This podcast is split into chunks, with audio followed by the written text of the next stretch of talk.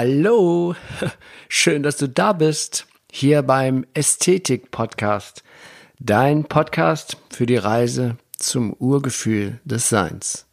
Mein Name ist Achim Ludwig und ich freue mich riesig, dass wir hier in den kommenden Folgen gemeinsam dieses spannende Thema Ästhetik immer, immer mehr erfahren und entdecken.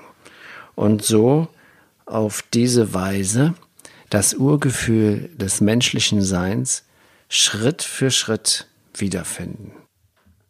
Ja, und da bin ich wieder und freue mich, volle Lotte, mit dir eine weitere Folge des Ästhetik-Podcasts zu teilen. Und zwar dieses Mal geht es um die Ästhetik der Ernährung. Das letzte Mal hatte ich ja schon besprochen, dass es sechs Werkzeuge gibt, um wieder in das Urgefühl des Menschseins zurückzufinden. Und das erste Werkzeug hatten wir in der ersten, in der letzten Folge ja besprochen. Das ist die Absicht, die Intention. Nochmal zur Zusammenfassung. Die zweite, das zweite Werkzeug ist die Ernährung. Und da kommen wir jetzt dazu. Ich habe, ich kann mich nicht erinnern, dass ich in der Vorbereitung für eine Podcast-Folge mir, mir, äh, mir so mir so schwer gefallen ist, weil das Thema Ernährung ist doch wirklich tiefgründiger, als ich das gedacht hatte. Ich interessiere mich schon seit ich Kind bin dafür, für Ernährung. Weiß ich nicht, was ich da so ein Fable dafür hatte, aber ähm, die Sache ist, das, was wir daraus gemacht haben, das ist ja der absolute Wahnsinn.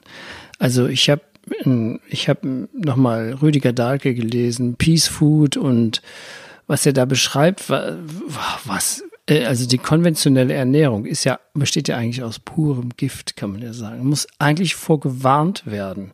Was wir da an Nahrungsmitteln, Zusatzstoffen aus Hühnern, Kot, Hühnerfedern, nur um den Eiweißgehalt zu erhöhen, oder Lebensmitteltechniker, die verdorbene Fette umästern, um dann daraus eine Nusscreme zu machen. Es es wurde mir so schlecht und, und dann hat mich das, als es mit den Tieren auf die Tiere zuging, mich interessiert hatte, was wir den Tieren antun nochmal, das ist mir echt, ich habe Schwindelanfälle gekriegt, ohne Scheiß. Und eigentlich wollte, veröffentliche ich meinen Podcast immer sonntags, aber ich konnte gestern einfach nicht diese Folge aufnehmen. Ich war am Boden zerstört durch die, das, was wir da uns ernährungstechnisch antun, ist die absolute Hölle. Und darum, das ist aber eben Sinn und Zweck des Podcasts ist ja, wie komme ich aus der Hölle raus oder wie verwandle ich ins Paradies? Denn damit hat, hat Ernährung ganz viel zu tun. Und deswegen habe ich einen ganz großen Teil, den ich eigentlich hier sagen wollte, lasse ich weg. Ähm, und, und gehe jetzt mal auf das rauf, worauf, worauf die Ernährung so wichtig ist, dass wir wieder in diesen ursprünglichen Zustand kommen, diesen ursprünglichen Zustand, den, wir mit, den ich mit Ästhetik gleichsetze. Und das ist ja diese, das ist ja die gemeinsame Botschaft aller Meister, ob Buddha, Jesus, Mohammed, Goethe oder wie gesagt John Lennon und Gandhi oder wer auch immer, alle hatten diese gleiche Botschaft. Und alle berichteten von einem, ja, alle berichteten von einer möglichen Transformation in ein höheres Bewusstsein und das sagen alle großen Menschheitslehrer, sagen ein und dasselbe, dass diese Verwandlung jedem Menschen möglich ist. Das sagen alle. Ob es jetzt das Paradies von Moses, der Himmel, von dem Jesus sprach, oder Buddhas Nirvana, also alle diese Begriffe bezeichnen ein und dasselbe. Einen besonderen Bewusstseinszustand, den jeder Mensch erreichen kann, den jeder Mensch als Kind einmal hatte und der der wahren Natur des menschlichen Lebens entspricht. Und das ist das, was mich so beeindruckt und bewegt am Ästhetik-Podcast, dass ich äh, auf diese Entdeckungsreise diese Werkzeuge alle entdeckt habe und jetzt mit dir teilen kann. Aber kommen wir doch einmal zurück zur Ästhetik der Nahrung.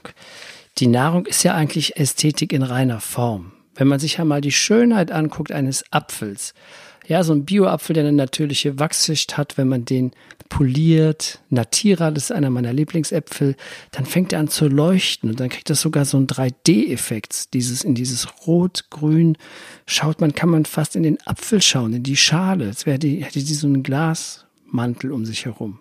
Das ist schon ein Wahnsinn. Wir müssen gar nicht so weit gucken. Wir, uns, allein unsere Nahrung ist so wunderschön. Wenn wir dazu zum Beispiel Nehmen wir einfach mal eine Möhre, dieses wunderbare Orange und legen dann ein Salatblatt dagegen, ein grünes, dann verstärkt sich durch die Komplementärfarben, verstärken sich das Grün und das Rot gegenseitig. Einmalig. Also ich meine das Grün und das Orange. Wenn wir jetzt noch eine Tomate dazulegen, verstärken die sich wieder gegenseitig. Das heißt, unsere, Nat unsere natürliche Nahrung hat auch schon etwa eine Ästhetik eingebaut. Die ist der absolute Hammer.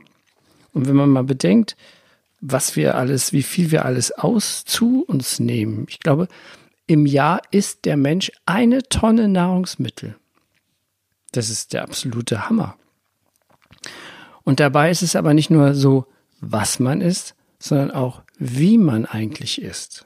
Aber das kommt später. Erst noch mal ganz kurz ähm, was mich auch, warum mich auch schon das immer sehr interessiert hat und sehr bewegt hat, die Ernährung, das ist, dass ich mal ein Büchlein gesehen habe. Das leuchtete mit dem Rücken. Ich lief mal irgendwann vor 20 Jahren, glaube ich, durch die Buchhandlung und dann sah ich da etwas leuchten. Da dachte ich mir, was ist denn das für ein Büchlein? Und ging dahin. Das war ein ganz schmales, kleines Büchlein. Das hat noch nicht mal, glaube ich, gerade mal 100 Seiten. Und das heißt Yoga der Ernährung von Omram Michael Ahivanov. Und als ich die ersten, erste Sätze gelesen hatte, da wusste ich, das Buch musst du dir kaufen. Und das ist echt der Kracher. Und er schreibt, die Frage der Ernährung ist von höchster Wichtigkeit. Nur sehr wenige, selbst unter den gebildetsten und fortgeschrittensten, wissen darüber Bescheid. Sicherlich werdet ihr dieses Thema zunächst uninteressant finden. Aber wenn ihr mir zuhört und vor allem dann, wenn ihr diese Wahrheit in die Tat umsetzt, werdet ihr bestimmt einsehen, dass diese Erkenntnisse euer Dasein bereichern, verschönern und verwandeln können. Nehmen wir einmal an, ihr habt aus irgendeinem Grund mehrere Tage keine Nahrung zu euch genommen. Ihr seid derart geschwächt, dass ihr weder gehen noch euch irgendwie bewegen könnt. Selbst wenn ihr sehr gelehrt oder reich seid, sind alle eure Kenntnisse und Reichtümer nichts wert im Vergleich zu einem Stück Brot oder einer Frucht, die man euch gibt. Schon beim ersten Bissen fühlt ihr euch neu belebt. Ist das nicht wunderbar? Dieser eine Bissen hat so viele Mechanismen und Kräfte in euch ausgelöst, dass ein ganzes Dasein nicht ausreichen würde, um sie alle aufzuzählen. Habt ihr auch nur ein einziges Mal an die Kraft der Elemente gedacht, die in der Nahrung sind? Ist euch schon einmal aufgefallen, dass eine Mahlzeit wirksamer ist als eure Gedanken, eure Gefühle oder euer Wille, um euch wieder auf die Beine zu bringen? Ihr billigt der Nahrung lediglich eine instinktgelehrte, aber keine intellektuelle, bewusste Bedeutung zu, obwei, obgleich sie doch nur sie allein euch Energie und Gesundheit wiedergeben kann. Gerade sie ermöglicht euch das Handeln, Sprechen, Fühlen und Denken. Ja, und im Weiteren schreibt er eben, dass in der Nahrung viel mehr enthalten ist, als wir uns vorstellen können. Und das bin ich mir auch sicher, dass das so ist wir wissen ja, dass die Japaner die ganz japanische Gruppen oder Dörfer, die sich ganz frisch von der Natur ernähren. Es gibt eine Insel in Japan, da werden alle über 100, weit über 100 Jahre alt.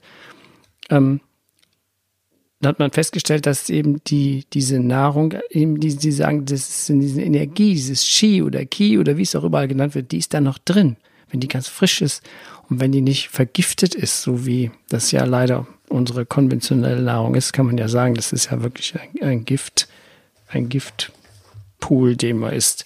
Und jetzt komme ich doch zu dem Thema, das mich so schockiert hat, aber ähm, dann, okay, dann, bevor ich jetzt höre hier, dass ja, ja, aber Bio ist ja viel zu teuer und das ist ja gar nicht nachgewiesen, dass das da äh, viel besser ist und gesünder ist. Also eine Sache ist, es ist erwiesen, dass in biologischer Nahrung 30 bis 40 Prozent mehr Vitamine und mehr Mineralien enthalten sind.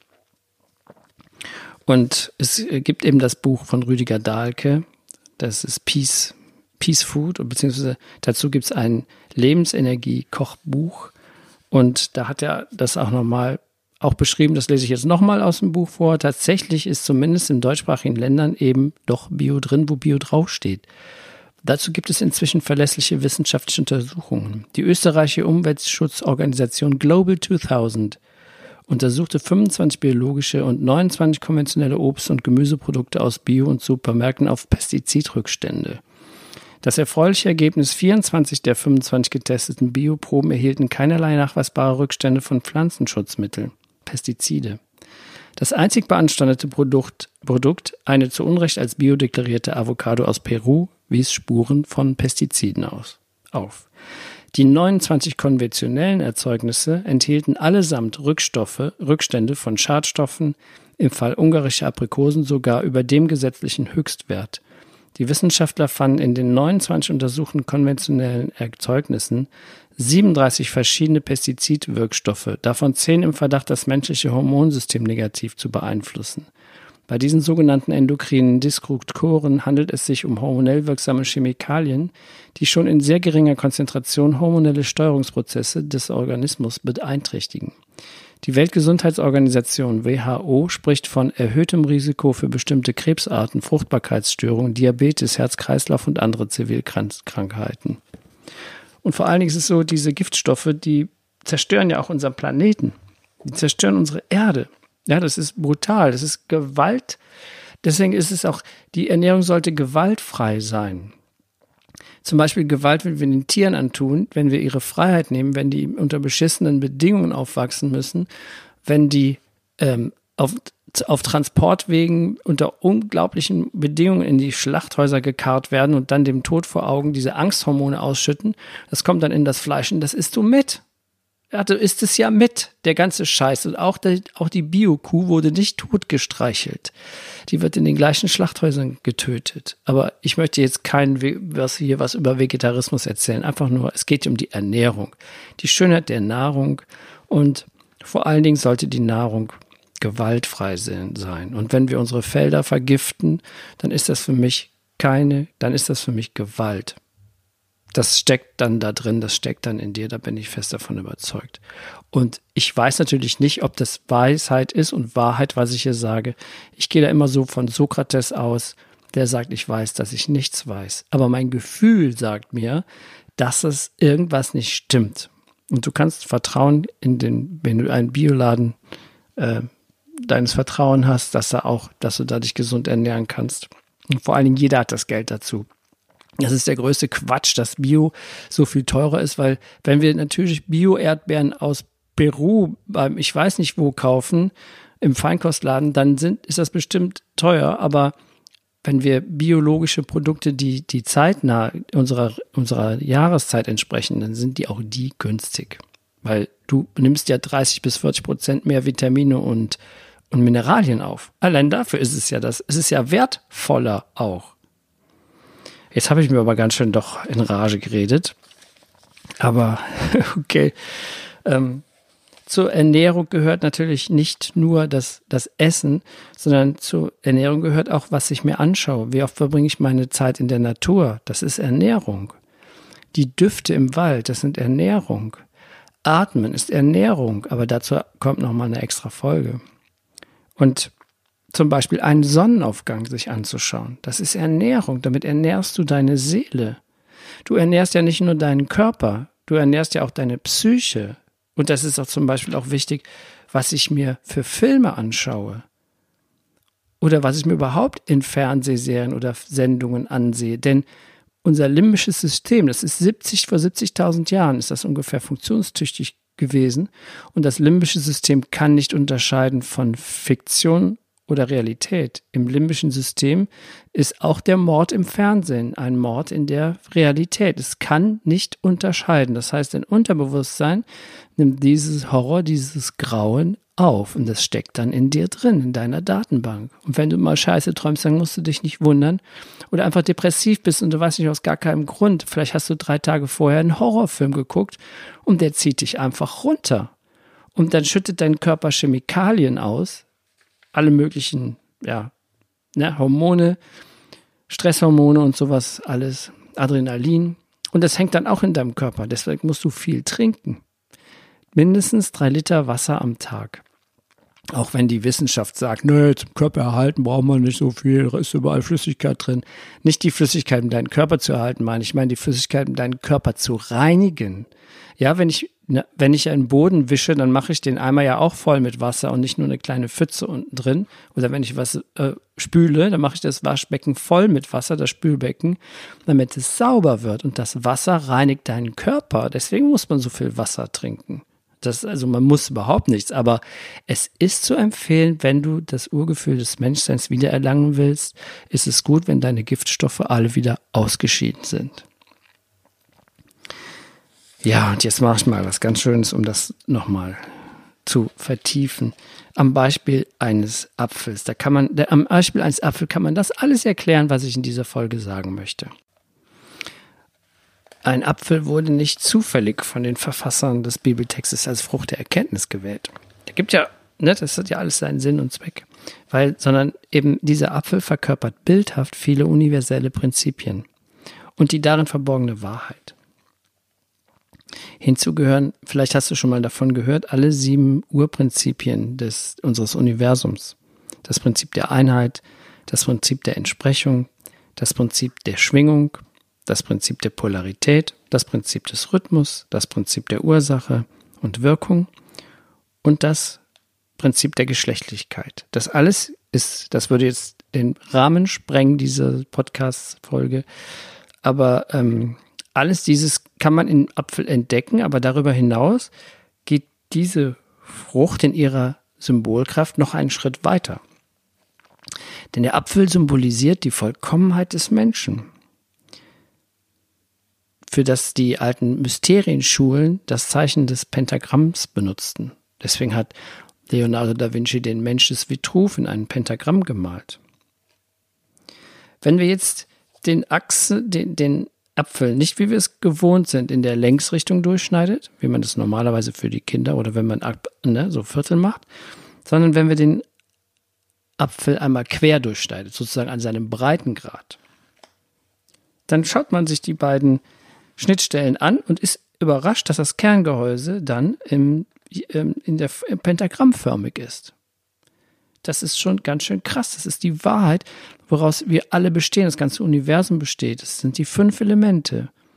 Erde, Wasser, Luft, Feuer und Äther. Den Äther hat man im Laufe der Zeit verschwinden lassen. In den alten Weisheitsschulen gehörte der Äther dazu. Das, was man heute die moderne Wissenschaft morphogenetisches Feld nennt.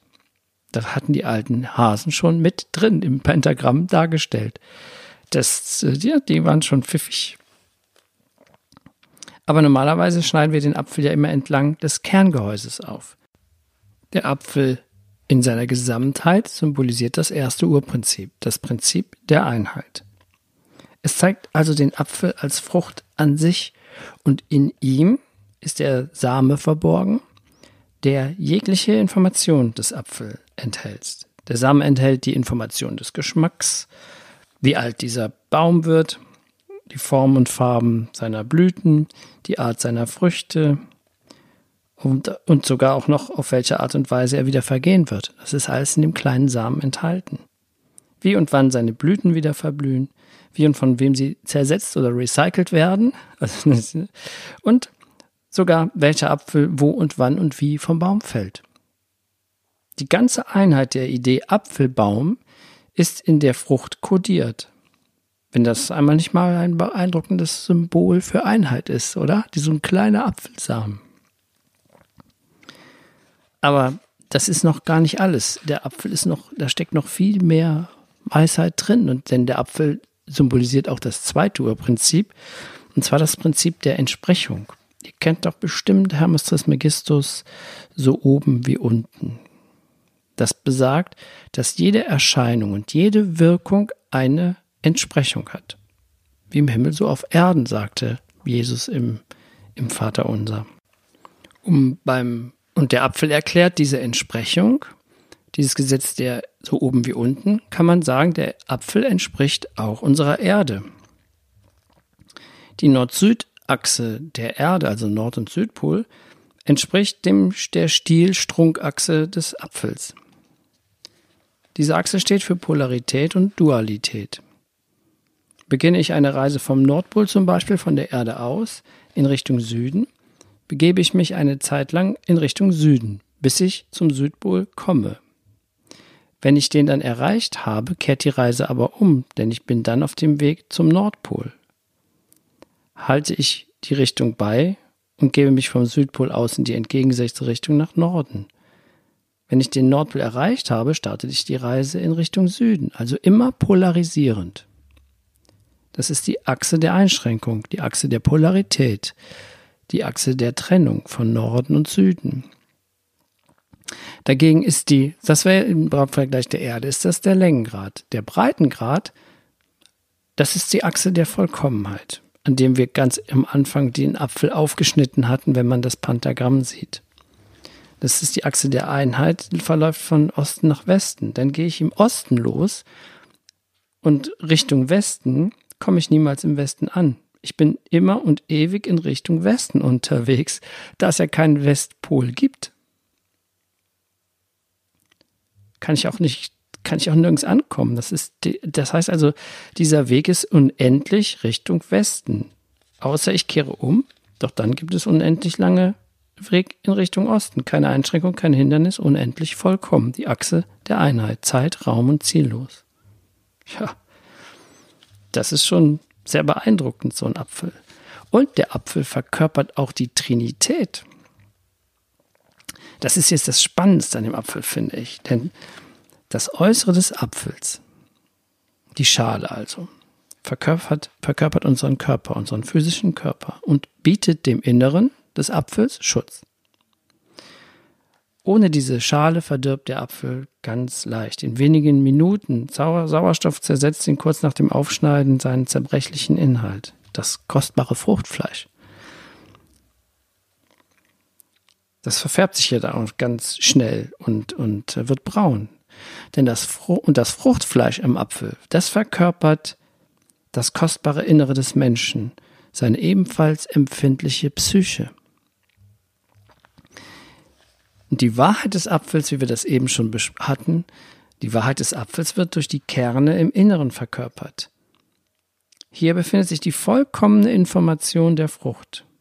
Fällt einer dieser Kerne auf fruchtbarem Boden, entsteht unter den richtigen Bedingungen ein Apfelbaum, dessen Ziel es ist, Äpfel hervorzubringen und der Kreis schließt sich. Deswegen ist es auch wichtig, sorgfältig zu kauen, sagt zum Beispiel der Omra Michael Ahivanhoff in seinem Buch Yoga der Ernährung. Das sorgfältige Kauen ist wie Psychohygiene.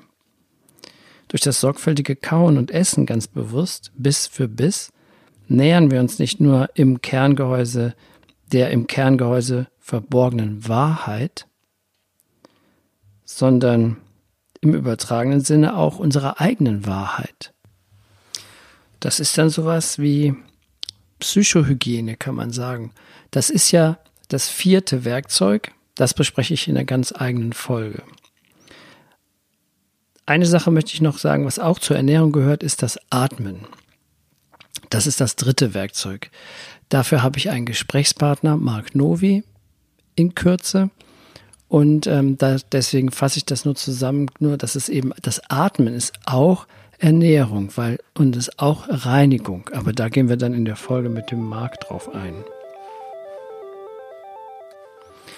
Ja, da sind wir schon am Ende wieder angelangt. Schon sind wieder 25 Minuten rum. Ich kann es kaum glauben.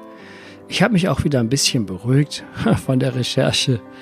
Ähm, zum Abschluss möchte ich kurz nochmal den Omram vorlesen aus seinem Buch Yoga der Ernährung. Die Zukunft des Menschen hängt von seiner Ernährungsweise ab. Wenn ihr euren physischen Körper schlecht ernährt, seht ihr schlecht aus und alle fragen, was euch fehlt. Genau wie die Qualität der Nahrungsmittel euer Aussehen verändern kann, kann auch die Qualität eurer Gedanken und Gefühle Veränderungen bewirken. Bestimmte Gedanken und Gefühle können euch verschönern, während andere euch leider hässlich machen. Warum achtet ihr so also nicht darauf? Ja, mit diesem schönen Schlusswort von Omram Michael Ivanov möchte ich diese Folge beenden. Schön, dass es dich gibt. Schön, dass du wieder zugehört hast. Schau mal auf meiner Webseite vorbei www.achimludwig.de. Gib dem Podcast viele Punkte, Sternchen und ich weiß nicht was. Leite ihn weiter, empfehle ihn weiter. Er ist immer noch ein zartes Pflänzlein.